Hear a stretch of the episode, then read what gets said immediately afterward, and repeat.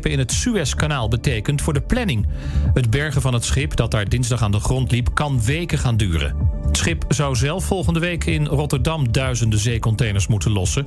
En tientallen andere boten lopen ook vertraging op. In Brabant en Limburg zijn illegale sigarettenfabrieken opgerold. De Fiat en douane vielen op 15 plekken binnen. Ze vonden onder meer miljoenen sigaretten en tienduizenden kilo's tabak. Er zijn 21 mensen opgepakt uit Polen en Oekraïne. De sigaretten zouden op straat ruim 8 miljoen euro hebben opgeleverd. Het Solar-team van de Universiteit Eindhoven, bekend van hun raceauto, stopt met racen en gaat zich bezighouden met een zelfvoorzienend huis op wielen. Het wordt een soort camper die zelf genoeg energie opwekt om te rijden, maar ook om te douchen, te koken en tv te kijken. En de eerste moet dit jaar al klaar zijn. Het weer nog vanuit het westen. Thema beveiliging staat voor betrokkenheid, adequate optreden en betrouwbaarheid. Waar de concurrent stopt, gaat thema beveiliging net een stap verder. Thema Beveiliging levert alle vormen van beveiliging voor zowel de zakelijke als de particuliere markt. Thema Beveiliging, de beveiligingsorganisatie van het Oosten. Telefoon 053-4800-560 of stuur uw e-mail naar info.themabeveiliging.nl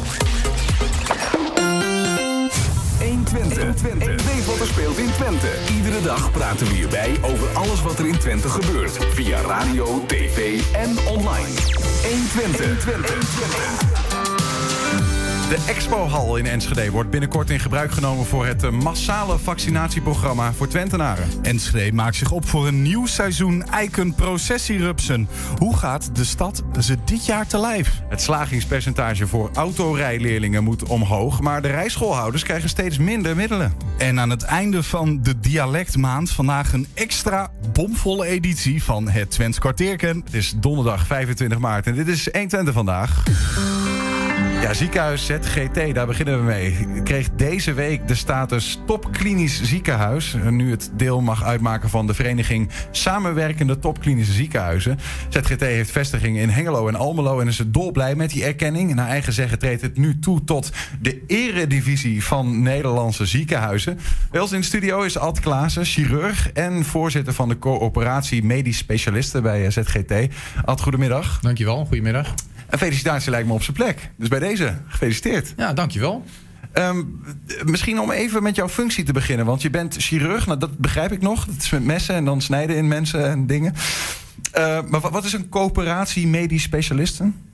Nou, het is zo dat een uh, ziekenhuisorganisatie uh, bestaat uh, enerzijds uit feitelijk het ziekenhuisbestuur, het gebouw en alle mensen die daar werken.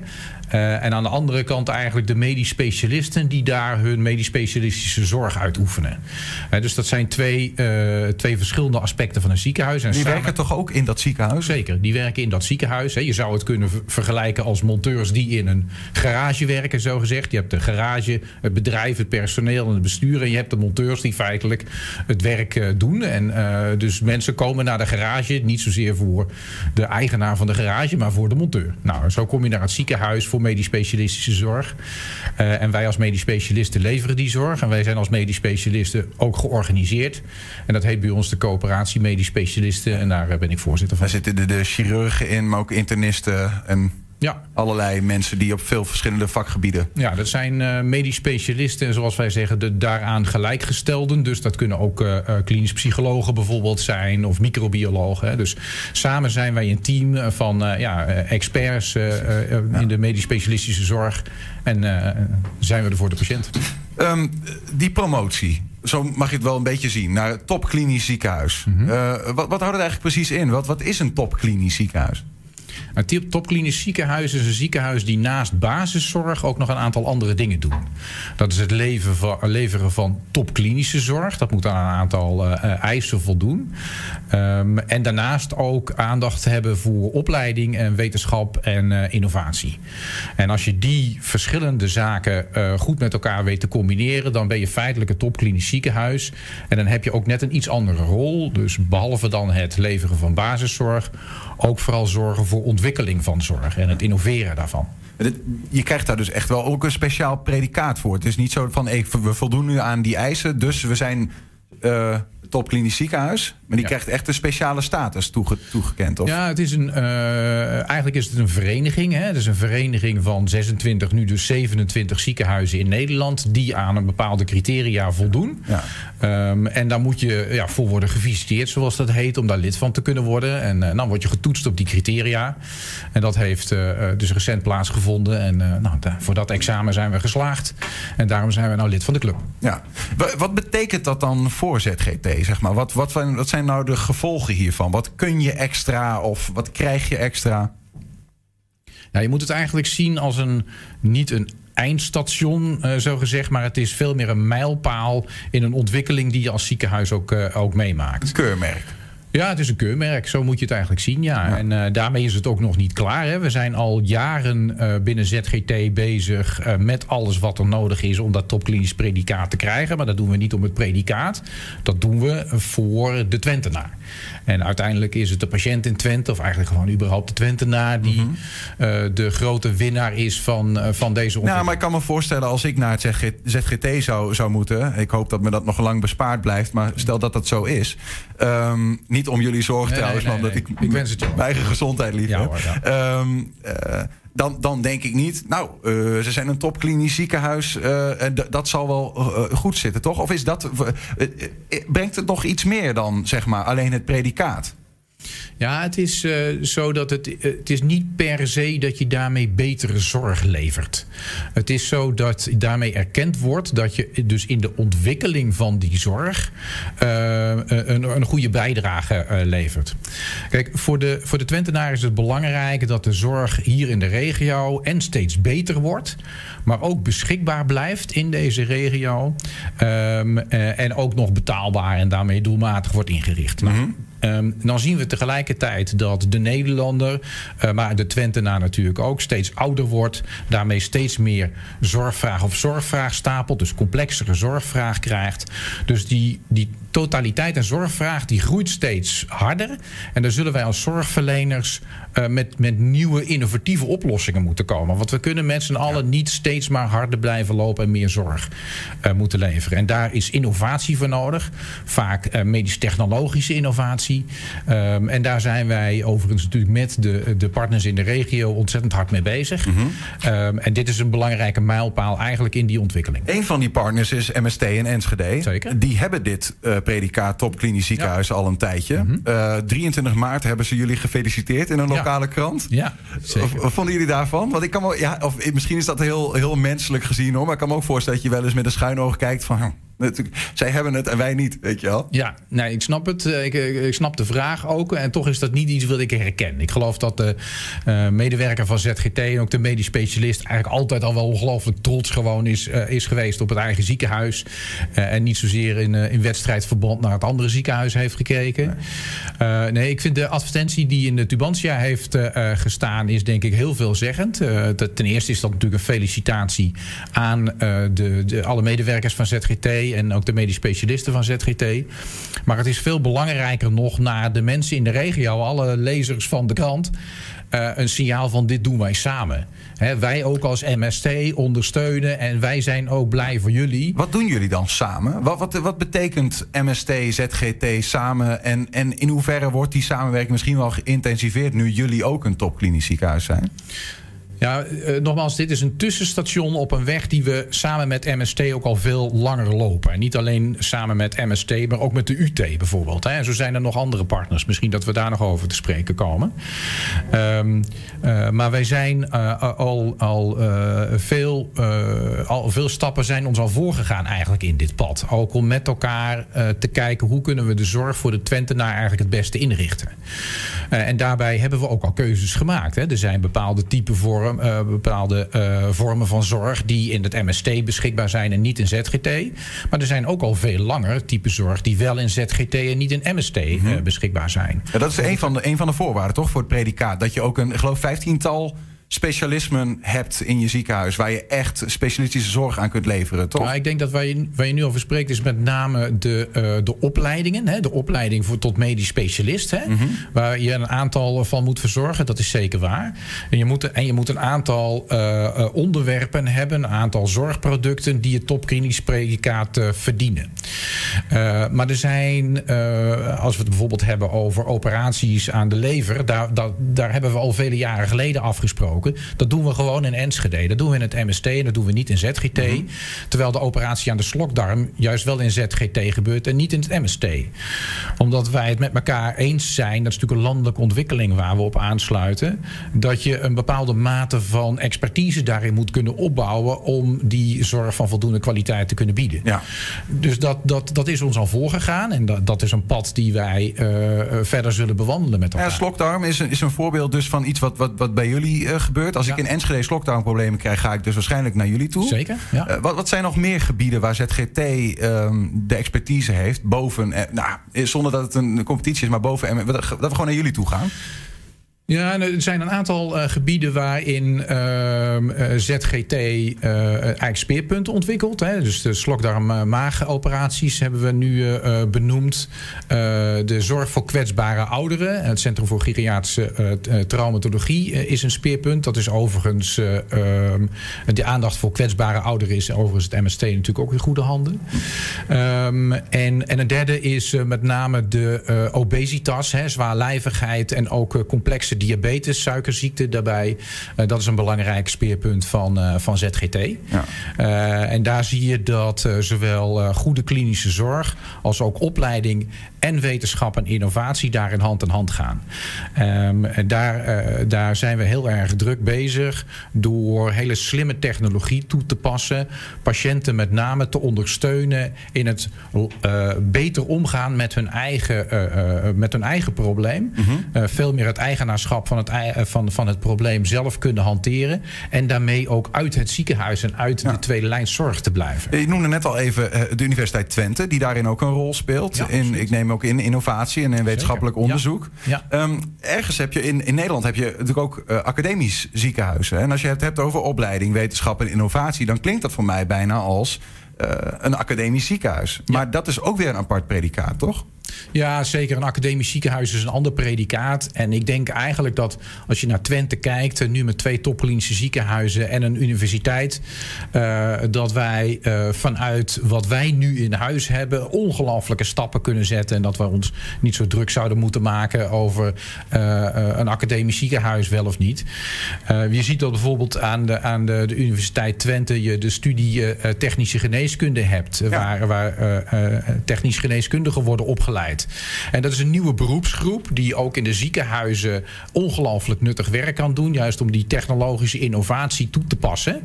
Uh, om ja, die antwoord op die zorgvraag die, die verandert te beantwoorden door hele slimme toepassingen van innovatie. Mm -hmm.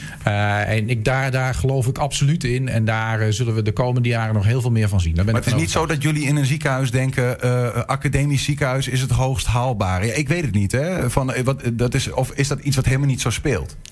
Nee, dat is opnieuw een beetje um, als een wedstrijdje ernaar kijken, zo gezegd. Hè? Of dat hoogste predicaat willen halen.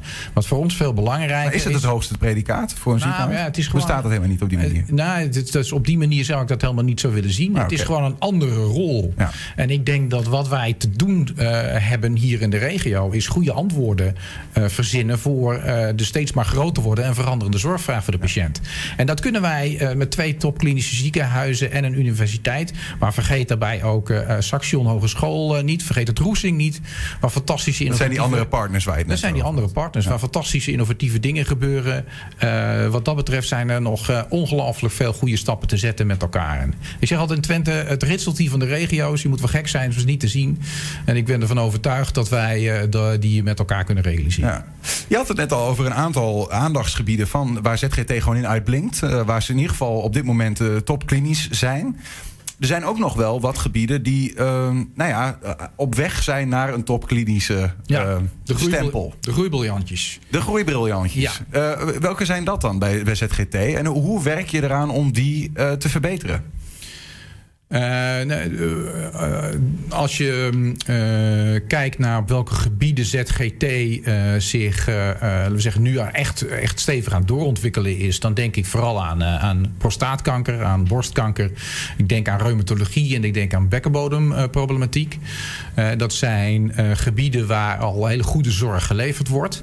Um, en waar we goed op weg zijn om ook te gaan voldoen aan die criteria die gesteld worden. Dus mm -hmm. voldoende volume om echt daar goede expertise op, uh, op te bouwen qua, uh, qua aantallen en qua verrichtingen. Maar tegelijkertijd ook daar die technologische innovaties uh, te doen, daarin op te leiden, daarin te innoveren.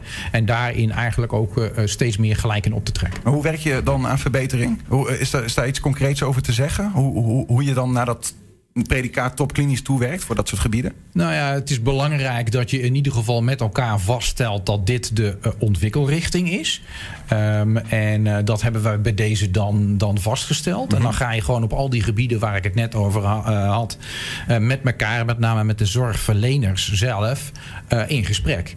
Hè, hoe gaan wij met elkaar in de regio ook afspraken maken over welke verrichtingen doe je op welke locatie? Is dat een speerpunt die heel natuurlijk bij ZGT past? Of is dat een speerpunt die bij MST natuurlijker past? Daar, daar, hebben wij gewoon over, open gesprekken over.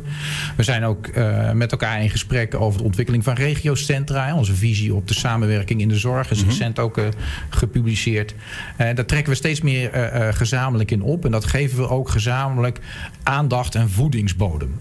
En nogmaals, dat gaat dus en over zorg... En dat gaat over opleiding en dat gaat over wetenschap en innovatie. Um, tot slot dan misschien, ik ben ook wel benieuwd in hoeverre zo'n zo'n predicaat op klinisch ziekenhuis helpt om aan goed personeel te komen. Zijn er dan ook artsen in het westen die zeggen van hé, nu gaan mijn ogen open voor ZGT bijvoorbeeld?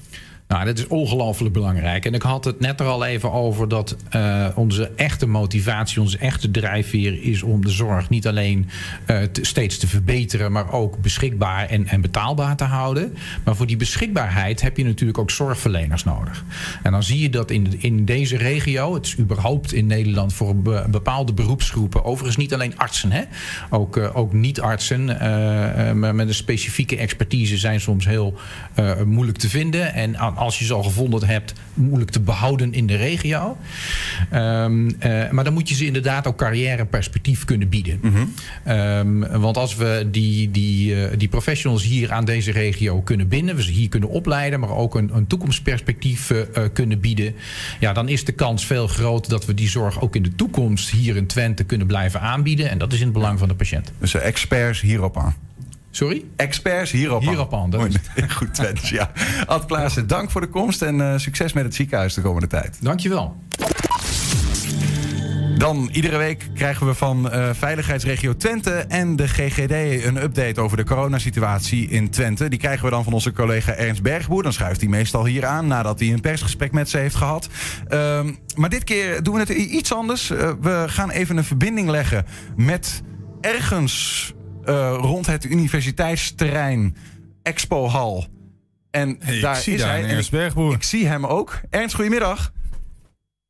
Hey, goedemiddag. Waar, waar, waar zit jij, B100? Nou, je zei het net al. Het is niet echt een universiteitsgebouw. Ik zit in de, in de, in de expohallen. Uh, zeg maar bij de ijsbaan in de buurt. Uh, Go Planet, uh, stadion, die hoek. En ik zit hier op de nieuwe vaccinatielocatie van, uh, van de GGD. Daar krijgen we zo meteen een rondleiding, dus daar kan je er nog niet alles over vertellen. Um, maar het is de nieuwe plek waar uh, straks uh, massaal vanaf maandag, nou ja, redelijk massaal gevaccineerd gaat worden. En even, want we zien dat ook achter jou zien we wat stoeltjes in een rij staan. Is het de bedoeling dat er dan allemaal mensen ja. op gaan zitten die dan allemaal een prik krijgen? Of weet je daar al iets van of niet? Ja, ja ik, ik zit hier uit te hijgen van een prik. Dus na de prik moet je een tijdje op een van deze stoelen plaatsnemen. Ik geloof oh. een kwartier. Om te kijken of alles goed gaat. En dat hebben ze. Ik zit hier net. Die pootjes staan allemaal op een rood stickertje. Op anderhalve meter van elkaar. Dus dan zitten hier straks allemaal mensen te wachten. Uh, in de hoop dat er geen ernstige effecten van de prik uh, gaan optreden. Ja, ja. Hey, want ik noemde net het universiteitsterrein. Nou, waar, waar, jij bent, dat is niet, dus inderdaad niet daar, maar zeg maar uh, pak een beetje een halve kilometer verderop, hemelsbreed. Op dat universiteitsterrein staat nu ja. nog een grote tent waar tot nu toe gevaccineerd werd. Wordt die dan opgedoekt? ik, dat ga ik zo meteen vragen. Weet ik eerlijk gezegd niet eens zeker, maar ik dacht het wel. Maar deze locatie is gewoon echt vele malen groter. En ja, weet je, daar is het om te doen. Ze willen die vaccinatiecapaciteit zo hoog mogelijk opkrikken. Zodat je zoveel mogelijk mensen in een zo kort mogelijke periode kunt vaccineren. Dus, dus deze plek biedt daar eh, veel meer uh, ruimte voor. Wat even een schatting. Je bent in die expohal bij GoPlanet. Hoeveel vierkante meter uh, aan vaccinatieruimte, zeg maar? En gewoon hoe groot is die hal daar? ik heb, hoeveel nou, dat is een hele ingewikkeld. Wat zal het zijn? Een meter of 50 bij, bij, bij, bij nou, 100 wel, denk ik. Ja, ja dat is, dat is een e-, enorme ruimte. En wat betekent dat dan straks praktisch voor het vaccinatieprogramma in Twente? Hoeveel, ja, hoeveel prikken gaan daar worden uitgedeeld uh, de komende tijd? Ja, dat ga ik zo meteen vragen. Weet ik niet precies. Maar weet je, en daar ben ik ook benieuwd naar. Het, het probleem is, is nu dat, dat, dat er is wel vaccinatieruimte. Er wordt wel gezegd van laten we 24-7 gaan vaccineren. Maar het punt is dat er zoveel vaccins niet zijn. Dus volgens mij kan je een enorme ruimte inrichten. Maar als je de vaccins niet hebt. Ze hebben nu eh, elke dag zijn ze ongeveer landelijk, begrijp ik, vier uur bezig. En dan zijn alle vaccins die beschikbaar zijn, zijn er door. Ja. Um, dus dat, dat vind ik, volgens mij wordt dat vooral de logistieke puzzel. Hoe krijgen we voldoende vaccin? Uh, die puzzel is minstens zo belangrijk, heb ik de indruk, uh, als van hoe gaan we zoveel mogelijk vaccinatieplekken uh, creëren. Plekken waar het kan. Dus ze hebben alvast um, ja, uh, geultjes gegraven, maar het regen moet nog, uh, de regen moet nog vallen, om het zo maar te zeggen. uh, ongelooflijk mooie vergelijking maak je daar, Niels. Maar zoiets is het wel, denk ik. Ja, ja precies. En op zich ook wel logisch natuurlijk. ja, je wilt in ieder geval, als die vaccins massaal zijn, wil je meteen massaal kunnen vaccineren. Ja, ja. dus dat ze dit nu hebben gedaan, is, is op zich logisch. Ja, en die, die, goed, die vaccinaties die zijn in, inmiddels al wel begonnen. Weet je trouwens even voor wanneer praktisch daar waar jij nu bent gaan beginnen met vaccineren? Wanneer wordt het in gebruik genomen? Maandag. Vanaf maandag. maandag wordt het in gebruik genomen. Ja, ja. Nou ja, dan ja. hoop je toch dat je nog, nog Moet iets... nog even doorheen en een dweiltje, maar dan... Uh...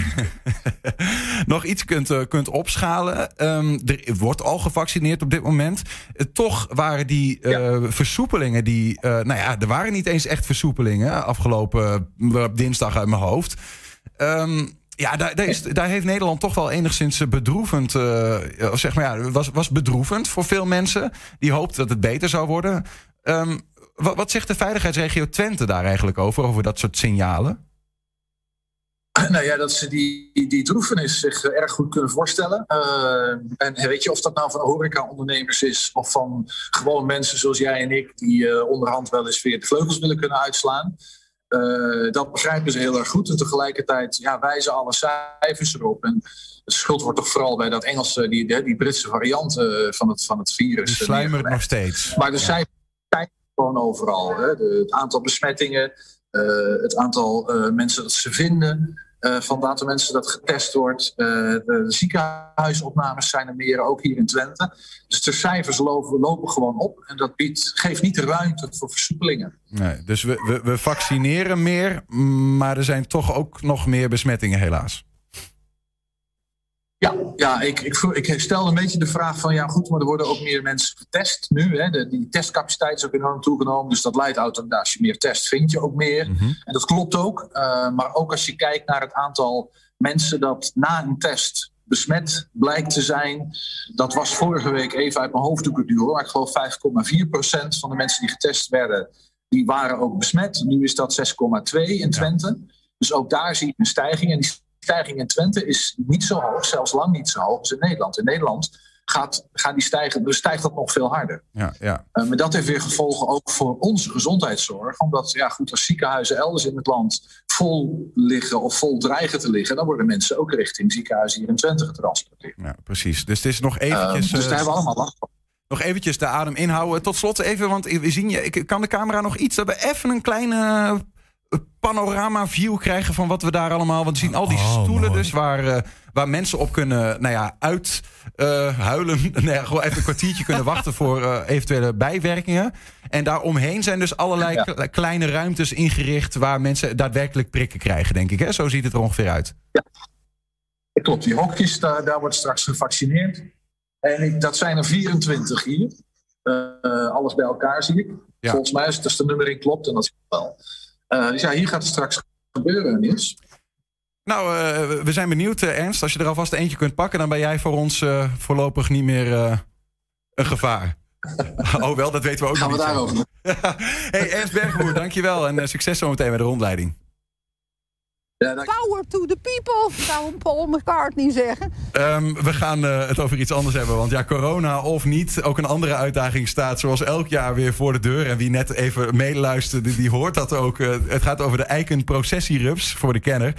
Gemeente Enschede schaalde de bestrijding van de jeukrups de afgelopen jaren flink op. Twee jaar geleden werd er nog een initieel budget van zo'n 60.000 euro uitgetrokken. Vorig jaar was dat al 550.000 euro. Dat is bijna een vertienvoudiging. En met resultaat, de overlast was in 2020 aanzienlijk minder. Wat betekent dat nou eigenlijk voor dit jaar? Bij ons is de nieuwe legeraanvoerder van de Eiken Processierups Verdelgers in Enschede. Dat is Carlijn Hartlief. Goedemiddag. Ja, tot uw service. Wat is er met onze oude strijder gebeurd? Peter Klein Breukink. Ja, Petra die, uh, heeft het vorig jaar natuurlijk met uh, uh, ja, een groot succes gedaan. Maar die is weer teruggegaan naar haar oude nest.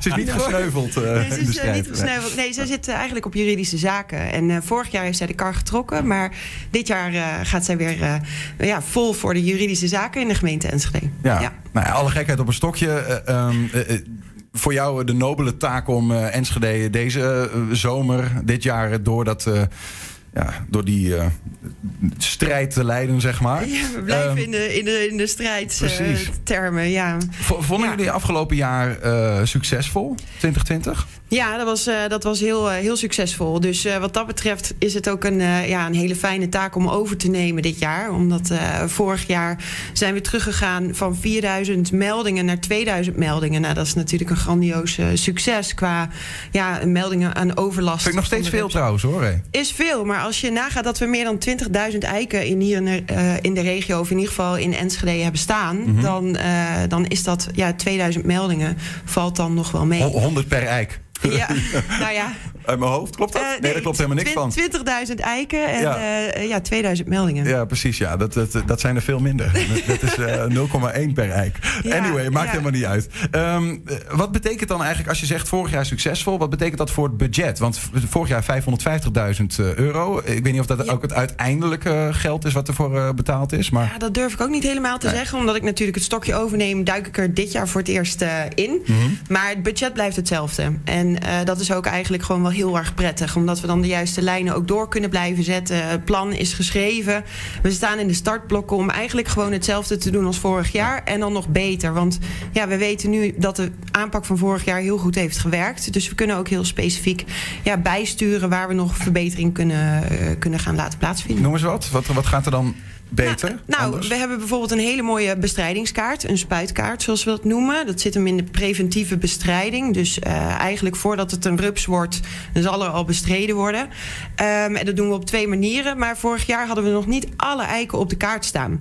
Dus het kan best zijn dat er een eik gemist is toen de tijd. En nou ja, dat hebben we met een fine-tuning en aanpassingen ook weer aangevuld op de kaart. Waardoor we een hele actuele bestrijdingskaart Zijn dat specifieke hebben. gebieden waar eiken waren gemist? Nou, dat was bijvoorbeeld een straatje uh, ergens langs een weg. Dat er uh, eiken stonden, maar dat die niet op de kaart stonden. Okay. En soms dan krijgen we een aanmelding zo van... hé, hey, hier stond ook een eik. Uh, en dan gaan we daar naartoe en dan gaan we kijken... oh ja, er staat inderdaad een eik.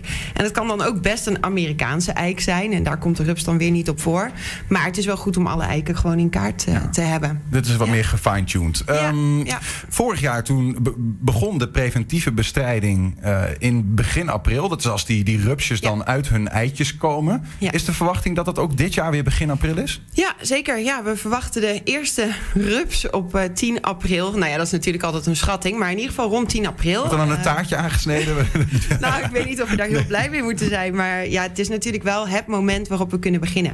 En we staan in de startblokken. Uh, de, de plannen liggen op tafel. De teams die, die worden gevormd. Mm -hmm. um, en gelukkig hebben we echt weer heel veel goede mensen die dat team ook vormgeven. Van onderhoud Enschede tot aan experts van de gemeente Enschede zelf. En ja, met de ervaring van vorig jaar maakt dat we nu wel heel erg ja, vol zelfvertrouwen, vol vertrouwen dit seizoen weer ingaan. We hebben wat beelden van, van begin april vorig jaar. die zie je daar. En de mensen kunnen meekijken. Kun je vertellen wat gebeurt hier? Ja, hier worden aaltjes op de bomen gespoten. En die aaltjes die zijn eigenlijk, uh, die kunnen niet tegen UV-licht. Dus je ziet dat het een beetje ja, in het schemer gebeurt. Ja, dat zal ook weer gaan plaatsvinden begin april. Dus nadat de eerste rups is uitgekomen. Uh, die aaltjes die, uh, ja, die gaan eigenlijk die tasten de rups aan. Die eten de rups een beetje op van binnen met een bacterie die ze daarin loslaten. En um, ja, dat maakt dat, uh, dat het een hele effectieve en selectieve uh, preventiemethode is. Zit er, die aaltjes worden in alle 20.000 eiken gespoten of in de selectie daarvan? In de selectie daarvan, ja, in de selectie daarvan. Waar ligt dat aan? Welke wel, welke niet? Nou, um, uh, het is een bepaalde periode waarin het plaats kan vinden. En die aaltjes die zitten ja, echt specifiek op het weken weefsel van, van de rups. Um, en dat betekent dat ze ja, niet dus op de blaadjes worden gespoten. Dus ze kunnen eigenlijk alleen maar op het moment dat er nog geen blaadjes aan de bomen zitten, mhm. gespoten worden. Ja. Um, en het zit hem nog in iets anders, maar ja, dan moet je me even het antwoord uh, van verschuldigd blijven. Maar daar zit het hem wel in. En maar goed, meeste... aaltjes op een selectie van de, van de eiken. Ja, en, die, en, en dan komt er even later komt er nog weer een sessie bacteriën overheen. Nou ja, dat gaat op andere bomen plaatsvinden. Ja. Dat oh, is een wat bredere, uh, bredere selectie van bomen. Eigenlijk op het grootste gedeelte wordt met bacteriën gewerkt. Wordt ook overal twee keer gespoten dit jaar. Dat is wel een mooie verandering.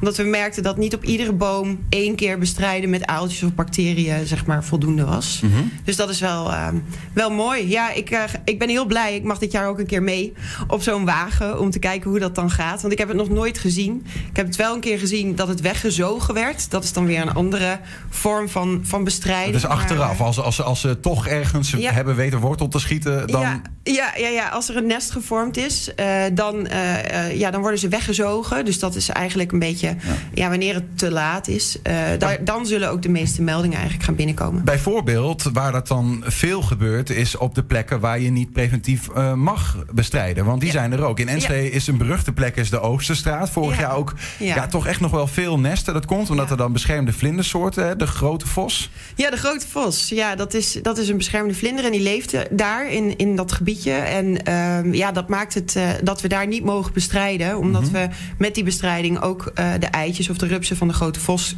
zouden kunnen meenemen. En dus de vlinder uh, zouden uitroeien die beschermd is. Ja, toch schrijven jullie daar dit jaar over uh, dat er op sommige plekken, zoals de, uh, de Oosterstraat, is gekeken of er toch een vorm van bestrijding mogelijk is. Ja, waar gaat het dan over?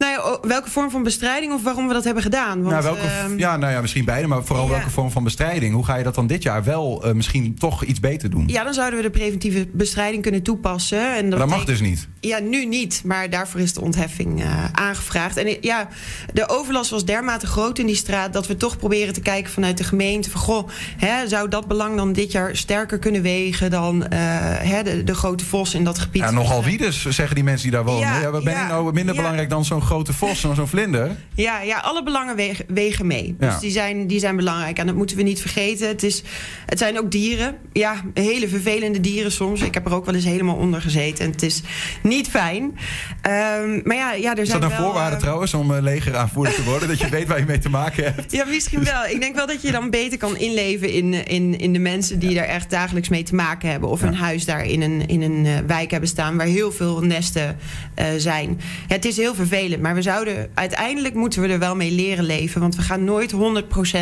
de rups uit deze stad weren. Want het is, uh, het is ook gewoon op sommige plekken helemaal niet een overlastgevend uh, dier. Nou, jullie hebben dus een, ja. een, ontheffing voor dit soort plekken aangevraagd uh, bij de provincie om toch um, bacteriën en misschien wel aaltjes te mogen spuiten terwijl ja. er een beschermde vlindersoort zit. Hè? Ja, ja, dat, ja. Is het resultaat van die vraag al bekend? Nee, nog niet. Nee, dat nee. ligt nu nog bij de provincie. Ja. En ik, ja, de bewoners zijn geïnformeerd en die houden we hiervan op de hoogte.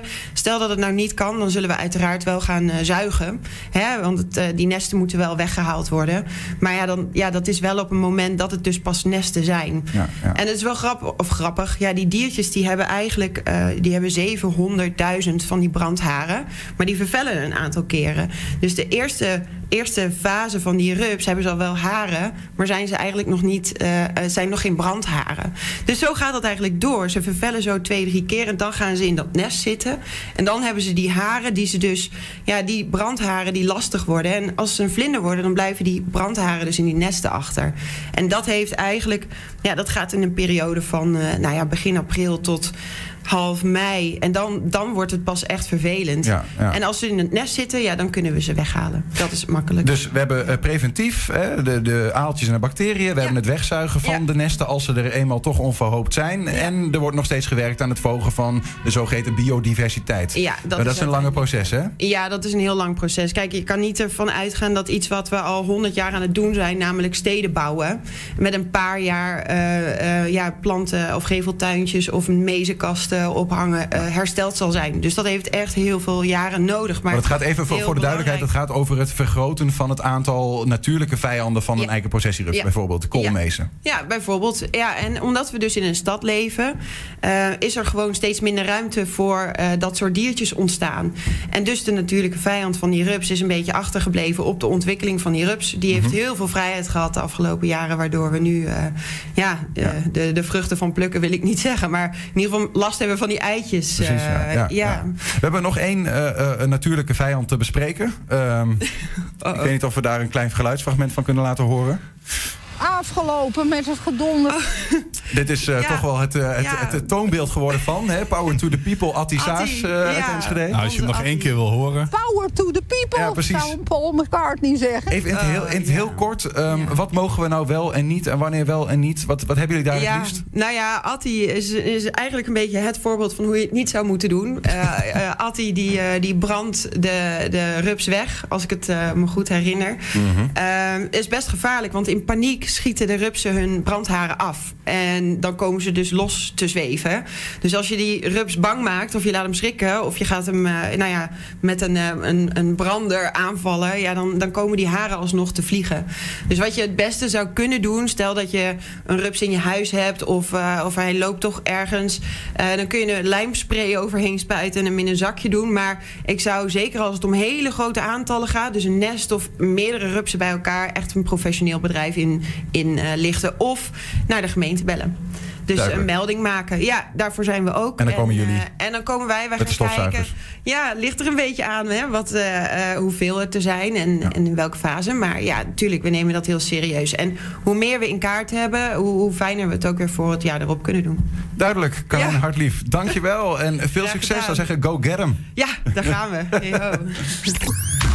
Het, het rommelt in de wereld van de rijscholen. Gisteren kwam in het nieuws dat de slagingspercentages omhoog moeten bij de rijscholen in Nederland. Maar daartegenover staan allerlei voorstellen vanuit de overheid die de wachtrijen voor rijexamens moeten verkorten. Die zijn namelijk enorm lang geworden door die coronacrisis. Het voorstel is bijvoorbeeld om 17-jarigen geen examen meer te laten doen. Ook moeten de tussentijdse toetsen worden geschrapt de komende tijd. En moet het extra oefenexamen voor mensen met faalangst worden afgeschaft. Om zo dus meer ruimte te maken voor de normale examens. Deze maatregelen wil de overheid en het CBR in laten gaan op eh, 1 juni. Maar in Enschede en omstreken werd het nieuws slecht ontvangen. En binnen no time kwam er een eh, petitie tegen de voorstellen. Bij ons is eh, in de studio een van de mensen die die petitie steunt. Namelijk rijschoolhouder Hans Pierik. Hans, goedemiddag. Goedemiddag. Was het schrikken toen jullie die brief kregen met al die voorstellen? Brief, brief. We hebben nog niet rechtstreeks een brief gekregen, maar we hebben het eigenlijk via de media het grootste gedeelte moeten vernemen. Maar eh, een x-aantal voorstellen die eh, het CBR heeft gedaan, eh, ja, die, die raken natuurlijk kant nog wel. Ja, want het- jullie worden gevraagd aan de ene kant... Hey, het slagingspercentage moet omhoog. Ja. Maar aan de andere kant zijn er hulpmiddelen... Hè, tussentijdse toetsen, ehm, nou ja, faalangstexamens... die moeten worden geschrapt om de wachtlijsten te verkorten. Dat lijkt elkaar te bijten. Ja, juist. Dat, dat is ook uiteindelijk het hele probleem. Eh, het is gewoon een, eh, een vaststaand feit dat een eh, examen eh, waar een tussentijdse toets aan vooraf is gegaan, dat dat slagingspercentage tussen de 20 en 30 procent hoger ligt.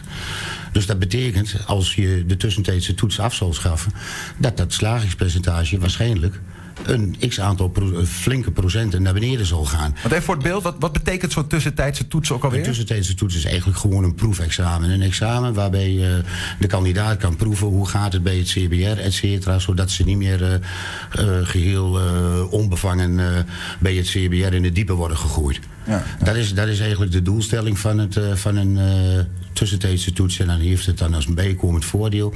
Doen ze tijdens de tussentijdse toets de bijzondere verrichtingen voldoende. Achteruit inparkeren bijvoorbeeld. Bijvoorbeeld, eh, noem ze allemaal maar op. Je kent ze ongetwijfeld. Keren op de Dan weg. kregen ze daar eh, vrijstelling voor, voor het eerstvolgende examen wat ze dus gaan afleggen. En dat is meestal het eerste praktijkexamen. En daardoor ligt dat slagingspercentage een stuk hoger, omdat de kandidaat veel rustiger en dergelijke is. In tegenstelling tot een faalangstexamen. Een faalangstexamen, dat zijn eigenlijk examens waar een, eh, een kandidaat die dus echt een faalangst heeft en die dus examen in stukjes kan doen en poses kan inlassen als de zenuwen eh, hun eh, bevangen. Nou, als die zo, die, die examens duren 70 tot 80 minuten, 70 minuten geloof ik. Ja, 70 minuten. En als die examens af, eh, afgeschaft zouden worden of tijdelijk niet meer afgenomen kunnen, zouden kunnen worden, dan vrees ik dat er een heleboel mensen buiten de boord vallen. En waardoor het percentage ook weer naar beneden gaat. Want is En, zijn die uiteindelijk denk ik dat het, eh, het hele verhaal van eh, theorie, eh, toetsen en eh faalangstexamens niets, opslot, niets oplost. Nee. En dan valt me nog één ding op. Het, een product van het CBR zelf. Het CBR heeft ook een, product dat heet RIS. Mhm. Rijopleidingen in stappen. Dat is eigenlijk een, een, dezelfde opleiding, ook voorafgaande aan een toets. Maar daar praat het CBR niet over. Dat die dan ook afgeschaft moeten worden. En dat vind ik dan weer jammer. Dan moet je ook gelijke monniken, gelijke kappen. Dan moet je ook alles aan nemen. Ja, ja. Die faalangstexamen, even voor mijn beeld. Zijn dat extra examens of zijn dat speciale soorten examens die wat dat langer duren? zijn speciale examinatoren die daarvoor opgeleid zijn. En die dus de kandidaat beter op hun gemak weten te stellen. En daar ook veel meer tijd voor hebben. Ja. En wat Maar is in plaats van het normale examen. in plaats van een Ja, normaal precies. examen. Zelfs een eerste examen zal een faalangstexamen Hoeveel mensen eh, eh, krijgen zo'n faalangstexamen? Ik heb geen flow idee. nee. Het zijn er heel veel in Nederland. Ik weet wel dat het eh, niet in de duizenden, maar in de, misschien wel in de v- eh, 50 tot 100.000 loopt op jaarbasis. Ja. Ehm, dan, dan het puntje dat de 17-jarigen ehm, straks geen examen mogen doen. Hè? Dus dat, er, dat is wat ik ervan begrijp in ieder geval. Dat er een eh, nou ja, dat er voorrang is voor de 18-plussers, zeg maar. Ehm, ja, je zult maar 17,5 zijn en al de hele tijd aan het lessen zijn. En nu horen je mag het komende half jaar nog geen examen doen. Ja, nou, dat is natuurlijk een veel heer te hangijzer wat je nou zegt. Want eh, ja, wie het verteld heeft, wie het de wereld in heeft geskopt... ik begreep het eigenlijk zelf ook helemaal niet. Want het is namelijk eh, wettelijk vastgelegd. Maar dit speelt wel echt trouwens. Want je zegt, je hoort het via de media. Dit, dit zijn wel echt plannen vanuit het ministerie en het CBR. Is dat zeker? Nou ja, het zijn plannen vanuit het CBR. Het is een eh, mediabericht van het CBR. Voor, zo, voor zover ik begrepen heb. Ja. En het is dus een, het is wettelijk vastgelegd. Dus dat zal ook vanuit het ministerie moeten worden geregeld. Nou, als je een wet aan wilt passen, hoef ik jou niet uit te leggen dat dat een eh, hele lange weg is. En ik vind ook heel jammer dat dit meteen geroepen wordt. Want eh, de meeste rijscholen, en, ik heb er een x aantal gesproken, die worden allemaal overvallen door eh eh, ouders die eh, bang zijn dat eh, zoonlief en dochterlief eh, moet wachten eh, tot 18 en dat ze allemaal niet meer kunnen. Dit is eh, eigenlijk gewoon alleen maar een luchtballonnetje. En ja, ik zie het meer, ik zie het meer als, een, als een stukje dreiging naar de rijscholen. Jij schat het een de beetje kans, jammer. kans niet reëel dat deze... ehm, Niet snel. Zal niet snel gebeuren. Nee, want het, het moet dus nog eh, in, in, door de Tweede Kamer bijvoorbeeld worden goedgekeurd, neem ik aan, dit soort Een dingen. wetswijziging Ja. moeten worden. En Ja. eh, die wetswijziging, ja, middels een Noordwet kan natuurlijk heel veel geregeld worden. Maar of dit voor een Noordwet in aanmerking kan komen. Hey, maar even, eh, want dit soort maatregelen, wat betekent dit voor een gemiddelde leerling? Eh, die 17,5-jarige, zeg maar, die zou dan een half jaar moeten wachten. Maar, maar dat, dat is ook gewoon financiële schade, dan neem ik aan. Want je moet meer, als je dan wel mag, eh, eh, nou, voor examen op mag, dan moet je weer opnieuw lessen. Ja, dat, eh, dat, is, dat is juist ook het grootste probleem. We, er rijden nu al heel veel 17-jarigen. En stel dat het zal gebeuren, stel dat het zal gebeuren... ja, dan hebben die dus nou al geïnvesteerd... en zullen eerst moeten wachten voordat ze weer verder, verder kunnen. Ja.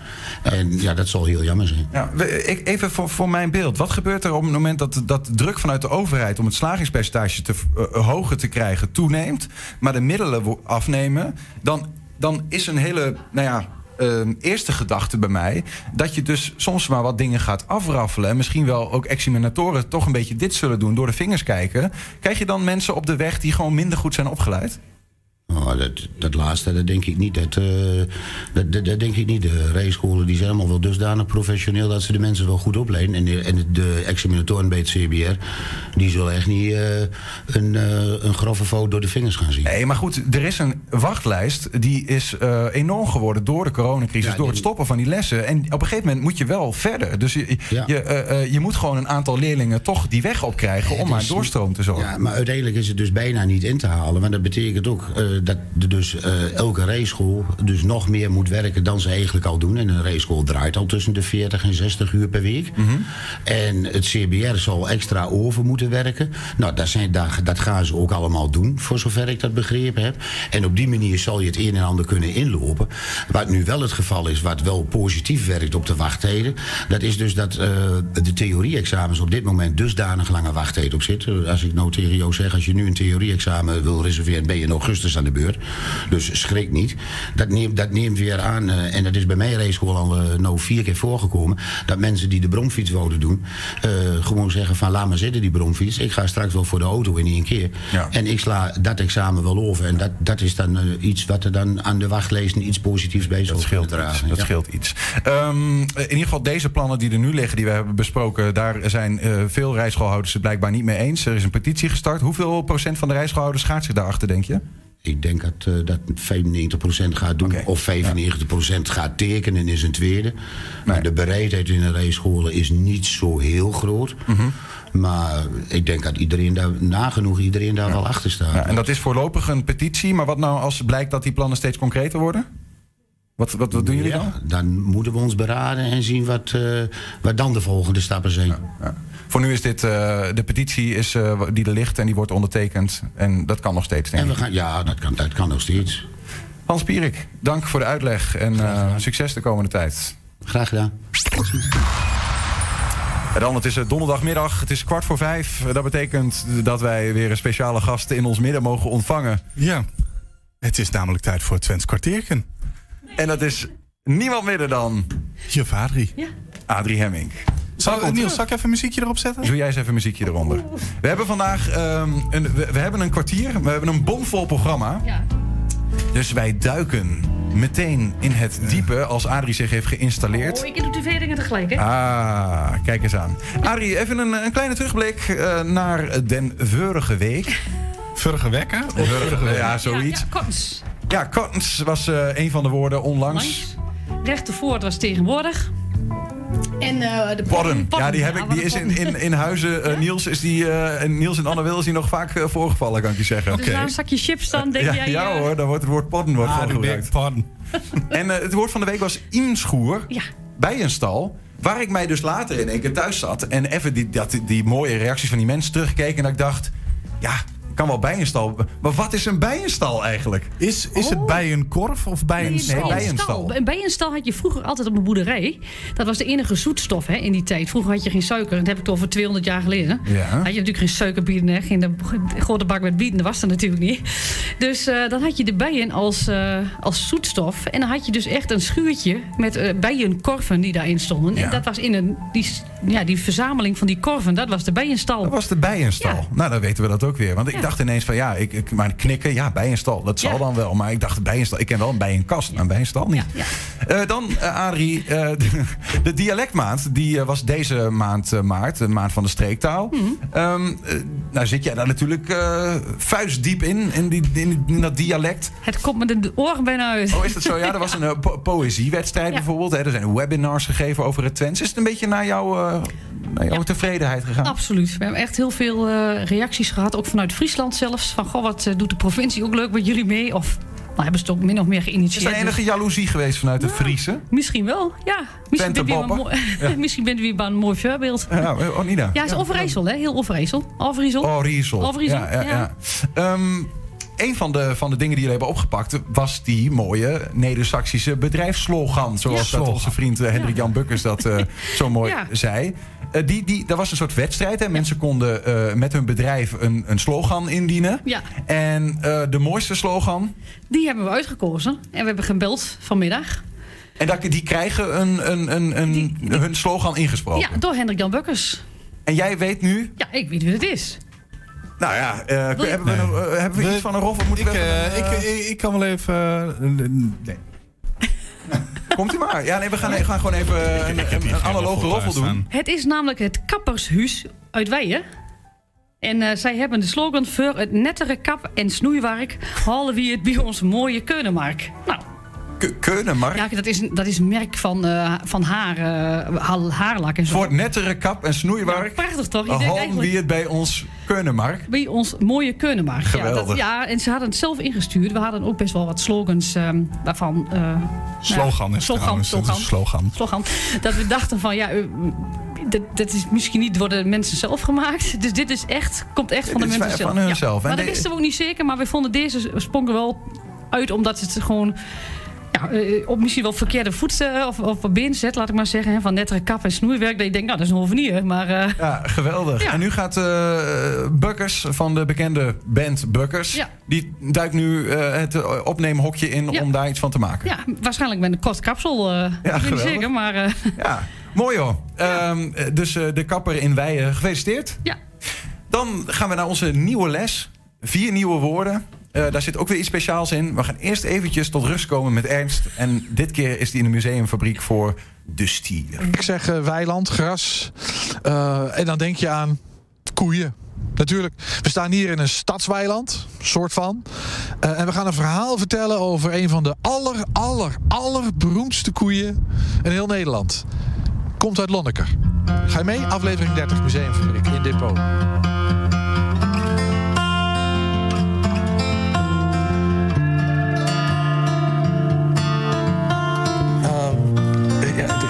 Het, is een beetje een soort, ja, weet ik, duct tape en eh, tie rips. Het hangt aan elkaar, eh, dit. Ja, ja. Het is onze nieuwste aanwinst. is dit. En hij heet, hij heet eh, Lonneke Jan. Het is de- dit is Lonneke Jan. Dit is Lonneke Jan. Letterlijk uit Lonneker. En dit is Jan. Dat, ja, ja. En het is de beroemde fokstier van, eh, van Nederland eigenlijk uit die tijd. En uit die tijd, dan hebben we het over? Eh, 1910, 1908, 1910 en dan ja, een paar jaar daarna nog. Ja. Dus dit was een, wereldbero- ja, een, een, in Nederland wereldberoemde fokstier. Hij heeft geleden, kun je wel zien. kun je wel zien. Maar, maar de nieuwste aanwinst... maar Eerst even het verhaal van Lonneke Jan. Ja. Want een fokstier. Ja, ja. Ehm, En dat, maar dat was nog voor de tijd van kunstmatige inseminatie. Dus het was gewoon echt eh, handenarbeid, zou ik maar zeggen. Ja, ja, ja. Het oude oh, ambacht. Ja, eerlijk, eerlijk zijn, hoe dat precies ging, dat, hoe ze dat, dat, dat, dat, weet ik ook niet. Ik weet wel dat ehm, eh, eh, in Nederland heb je een, eh, een, een, een, een, een, een keuring, een veekeuring. Hier in Workum, in Friesland. Ja. We hebben hier de mooiste, mooiste koeien, stieren. En de eerste prijs in Workum was voor Lonneke Jan. Alleen heette hij toen nog anders. Ja, want eh, Lonneke Jan heeft zijn naam pas gekregen toen hij natuurlijk naar Lonneke kwam. En daar, eh, zit een heel verhaal achter. En het verhaal is dat ehm, je had hier in Twente had je roodbont vee. En dat was kwalitatief ehm, ja, een stuk minder dan echt die Friese koeien die eh, eh, eh, qua, qua vlees, qua melkopbrengst. Die Friese koeien waren zwartbont. zwartbont. Ja. Dus wij hadden inferieur roodbont, zou ik maar zeggen. En die Friese Ja, hadden... of andere eigenschappen. In ieder geval minder gewenste eigenschappen. Ja. Ja. Ja. Ja. Daar hadden ze zwartbont. En, en ehm, ze hadden hier in Twente, hadden ze, in, in Lonneker, hadden ze een stierenassociatie opgericht. Een stierenassociatie. ja.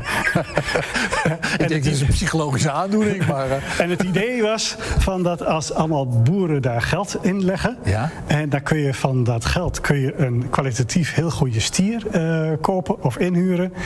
En, dan, eh, en dat verbetert dus je eigen eigenschappen van je eigen vee. Lonneke wilde vooruit in de vaart der volken. Ja, ja, ja, maar dat schoot niet echt niet erg op met dat stierenassociatie. Dat was, ja, daar kon je niet echt een topstier van kopen. En die textielbaronnen hier, Ja. eh, een aantal, die hebben toen geld bij elkaar gelegd. en die hebben die stierenassociatie hebben ze gevuld. De, de, de kas hebben ze flink gespekt. en toen hebben ze ook meteen maar het beste van het beste van Nederland gekocht. En dat was de winnaar van de veekeuring in Workum. eh, deze stier, die toen hij hier kwam eh, Lonneke Jan eh, genoemd werd. Ik sta hier een beetje te lachen. maar Het is natuurlijk, dat is bloedserieus in die tijd. Maar, eh, maar die, die, die boeren waren wat ontevreden over hun vee? Of die wilden echt gewoon productiever zijn? eh, Productiever. gewoon, die wilden ook die, die eigenschappen van. eh, gewoon als vatbond, die willen hoge, hoge melkopbrengst, hoge, hoge, hoge, hoge eh, vleesopbrengst. Weet ik niet precies, maar ze wilden gewoon. de, kwaliteit, de kwaliteit van de koeien wilden ze hier omhoog brengen. Ik vind het nu al een prachtig verhaal. Dus Lonneke Jan is hier gekomen dankzij de textielbaronnen. Die hebben toch een hoop teweeggebracht? Ja, ja, ja, precies. Ja. Ja, En, en, en als je nu in de weilanden kijkt, dan zie je overal zwartbond eh vee lopen. En dat is. En dat, dat, eh, daar is- daar is dit de stamvader van. Dus Lonneke Jan heeft het inferieure roodbondterras verdreven uit de regio. En een zwartbondterras geïntro- glorieus geïntroduceerd. Ja, dus dit is de stamvader van eh, de Twentse koeien hier. Is geweldig, echt waar? Ja. Dus die heeft zijn best gedaan. Ja, die heeft zijn best gedaan. Ja. En Lonneke Jan vereeuwigd in een schilderij. Ja. Zo, ja, zo belangrijk is die geweest voor Zo belangrijk is hij dus geweest. Ja. Ja, En waar, waar, hebben jullie hem, waar heb je hem nu vandaan? Nou, hij, hij, hij, Hij heeft- verkeert niet meer in topconditie, hè? Nee, nee, nee, daar, daar, daar moet nog wel wat aan gedaan worden. Nee, hij, heeft dus, eh, hij, heeft dus, hij is dus ontzettend belangrijk geweest hier voor de, land, voor de landbouw en veeteelt hier in de regio. Dus hij heeft, eh, toen hij op, opgezet was, een, eh, eh, bij allerlei verschillende landbouwscholen eh, eh, rondgezworven. En, en, en de ene keer stond hij in het leslokaal, de andere keer stond hij in de lerarenkamer, de andere keer weer ergens anders. En eh, dan weer op die locatie, dan weer op die locatie. Hetzelfde geldt voor het schilderij. Hè. Ze, ze hebben eh, los van elkaar hebben die in verschillende plekken hebben die, eh, gehangen. En, ehm, nou, je, en die jarenlange toch langs al die locaties en al die plekken, ja, dat zie je nog wel terug in het, in het dier. Dus hij kan wel een opknapbeurt eh gebruiken. En dat gaan jullie ook doen? Hij wordt zeg maar even ja, gerestaureerd. Hè? Ja, dat hij er weer netjes uitziet. Ik bedoel, Kijk, hij heeft nou met duct tape om zijn poot alsof hij een, eh, een sportblessure heeft. Ehm, maar eh, dat, dat gaan we allemaal weer netjes maken. Ja. Het is een klus, en, zeg. en dan met een schilderij erbij. En dat is natuurlijk, natuurlijk een, voor, de- voor de regio een heel belangrijk eh, moment geweest. Een heel belangrijk voorwerp. Ja. Het doet me een beetje denken aan Stier Herman. Die staat in Naturalis, hè? Ja, ja precies. Ja. Maar wij hebben onze eigen... We hebben Foxy, Lonneke Jan. Wat, wat ouder. Ja. Lonneke Jan. Ja. Dat is een prachtig verhaal. Ja. En je hebt hem net in de collectie. Ja. Hij is, hij is eh, vorige week eh, eh, afgeleverd. Wieltjes. En waar, maar waar komt hij nu vandaan? Waar heb je hem vandaan? Van het Zonnecollege in Hengelo. Ja. Ja. Dus daar heeft hij een tijd gestaan. Daar heeft hij tijd gestaan en daar hebben ze hem netjes voor ons ingepakt. En eh nou, hij is hier naartoe gekomen en hij krijgt hier een plek in de vaste presentatie. Nou, succes met de renovatie. ja, dankjewel. Adrie. Aan, aan, aan jouw kapsel te zien is eh, moeder is niet gedekt door Lonneke Jans. Nee, dat klopt, dat klopt. Ik ben van het zuivere MRI, Maasrijn en Ezelras. Oh, kijk, dat dat was de koe die ze eh, eigenlijk wilde weg... eh, eh, ja, of nou ja, dat was dan het inferieure soort. Vind ik helemaal niet, want ik vind dat heel mooi. Maar goed. Wij vinden eh, jou superieur, eh, ja, nou, dat weet ik niet. Maar het, eh, melkproductie is er wel af. eh. Nou, eh, op naar de quiz. We hebben weer drie nieuwe woorden vandaag. Ehm, nou, dan, ga, dan gaat het dan. De KI-bol. Ja, het heurtbied Ja, onderwerp. Ja, wat is het? Nee, ja, wat is het? Nee, bol. Komt u maar. Ja, ABC. wat zal het zijn? Is het een, is het een eh, fokstier? Eigenlijk een kwalificatie voor een fokstier, zo zal het zijn. Mhm. Is het eh, inseminatie? Kunstmatige inseminatie bijvoorbeeld. Of is het eh, een kloot van klootschieten? Een bol is natuurlijk rond, hè?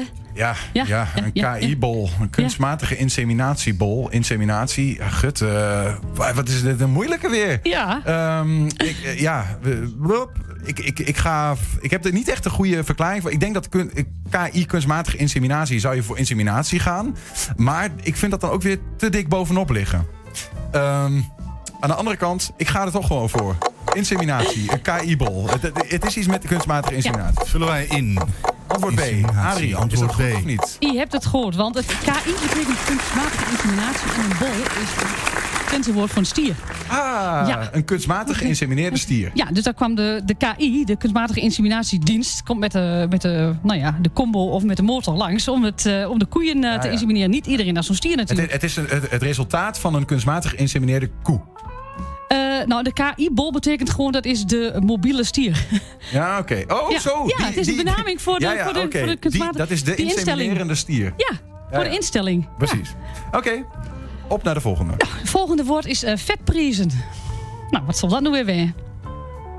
Is dat A, is dat de keuringsdienst van waren? Ja, Ja? het, ik eh, luister aandachtig. Is het twee is de slachtvisite? Of Of is het C, eh, drie, of C, wat is het? Eh, is het koehandel? vetpriezen. Keuringsdienst van waren, slachtvisite of koehandel. Ja. Vetpriezen. Ja, je- je- ik heb hier echt geen idee. Ehm, eh, ik ga maar gewoon... Priezen klinkt als iets aanprijzen, klinkt als keuringsdienst. Ik ga voor... ehm, Je kunt ook zeggen van Zeg maar eh, koehandel. Of eh, koehandel, juist. Ja. eh, ik, eh, C. Ik ga voor C. Koehandel. We vullen in antwoord nummer C. Jammer, En dat is- Jammer Julian. En toe maar. Of, oh, slachtvisite? Had ik niet verwacht. Ja, het is slagvisite.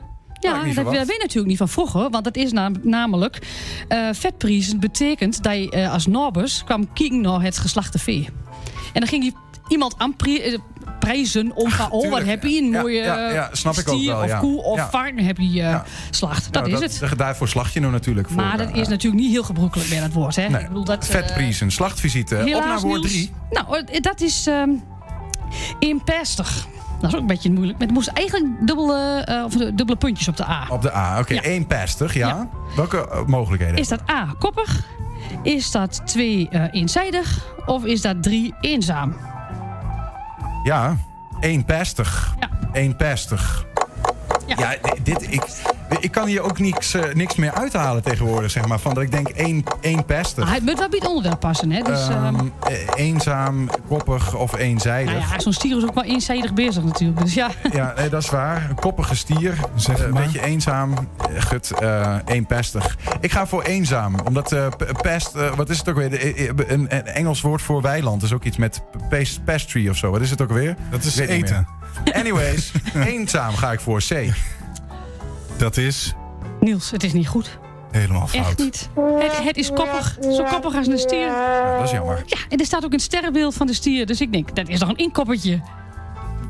Eh, eh, eh, Sterrenbeelden en Niels Veurink zijn niet zo'n goede Nee? combinatie. Nee, nee, nee. Dus, nee, maar ook nog een stier. Gewoon een gewone stier is wel koppig natuurlijk. Hè? Klopt, het zijn koppige dieren. Ja. Dat zeker. En ze hebben enorme koppen, dat Ja, ook. ja, ook dat. Dan, eh, Adrie, we hebben tot slot nog het woord van de week. Het woord van de week inderdaad. Schuif even weer aan als je wil. Haal je microfoon eh, tevoorschijn. Het woord van de week komt deze week weer van een eh, kijkeraar. We vroegen de afgelopen weken wat jij nou een mooi Twents woord vindt.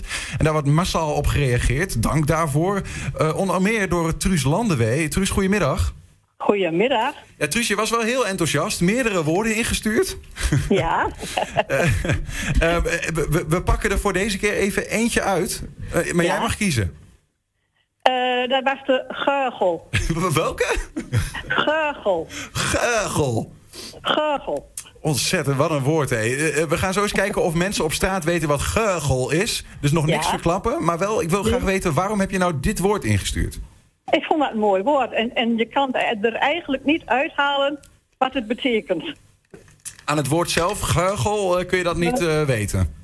Nee, dan kun je dat niet weten. Eh, nou ja, we gaan eh, eens kijken of de mensen op straat eh, met drie antwoordmogelijkheden weten wat geugel dan misschien zou kunnen zijn. Eh, blijf even aan de lijn, Truus, en dan mag je zo meteen verklappen wat het goede antwoord is. Oké. Geugel. Gogel. Gagel. Geugel. Gogel. Geugel. Gagel. Gogel. Nou, de uitspraak van het woord van de week is nog niet zo makkelijk. Zou het gehemelte mond of spuug betekenen? Dit is trouwens een bijzonder woord van de week. Het is ingestuurd door Truus via Facebook. Ehm, dus nou ja, ik eh, ben op pad. Ik ben benieuwd of mensen het kennen. Twentse woord gargel. Denk je te weten wat het betekent?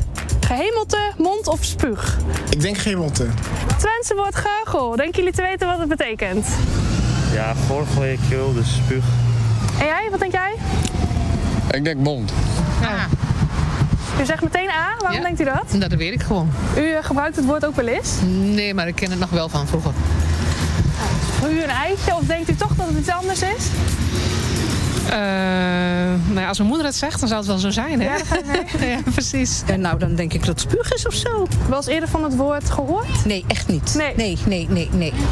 Het heeft met de mond te maken, dat weet ik zo, dat zie ik wel. Maar ja, ik weet niet wat het inhoudt, dus ik zeg maar gewoon mijn mond, ja, weet ik veel. Ik ben helemaal niet op de hoogte met Twents. Heeft er een bepaald gevoel bij? Zal je mond wel zijn, ik weet het niet. Ja, mond gaat u voor. Ja, ik weet het niet. Twentse woord gagel. Kent u dat? Nee. Was van gehoord? Nee. Denk je te weten wat het betekent? Nee. Ik kom uit Brabant, dus ik heb geen idee eigenlijk. Ken je, ken je wat Twentse woorden al of uitspraken? Nee, niet echt eigenlijk. En als je dit zo hoort, geugel, wat... Gehemelte. Gehemelte? Ja. Waarom ga je ervoor? Eh, eventjes kijken. Goochal. Weet niet, gewoon een gok. Gehemelte. Waarom ga je daarvoor? Ja, dat is eh, ja, wel iets leuker. eh, beste antwoord zo. Mond en spuug. Eh, ik zou zeggen spuug. Waarom eh, spuug? Ja, iets met gorgel of zo. Twentse woord geugel. Denken jullie te weten wat het betekent? Ik denk spuug. En jij? Eh, ja, ik weet niet zo goed wat het inhoudt. Nee, geen idee. Mond. Mond? En jij? Ja, ook mond. En waarom denken jullie dat? Waarom gaan jullie daarvoor? Omdat het van giegel afkomt, denk ik. Oh, oké. En u? Ja, hetzelfde. Nou, alle drie de antwoorden hebben we eigenlijk wel eens gehoord. Spuug van het gorgelen. Mond en gehemelte heb ik ook voorbij zien komen. Dus nou ja, wat zou het betekenen?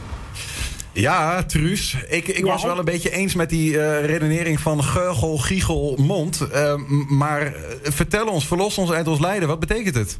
Ja, het betekent eigenlijk huig. Huig. Huig.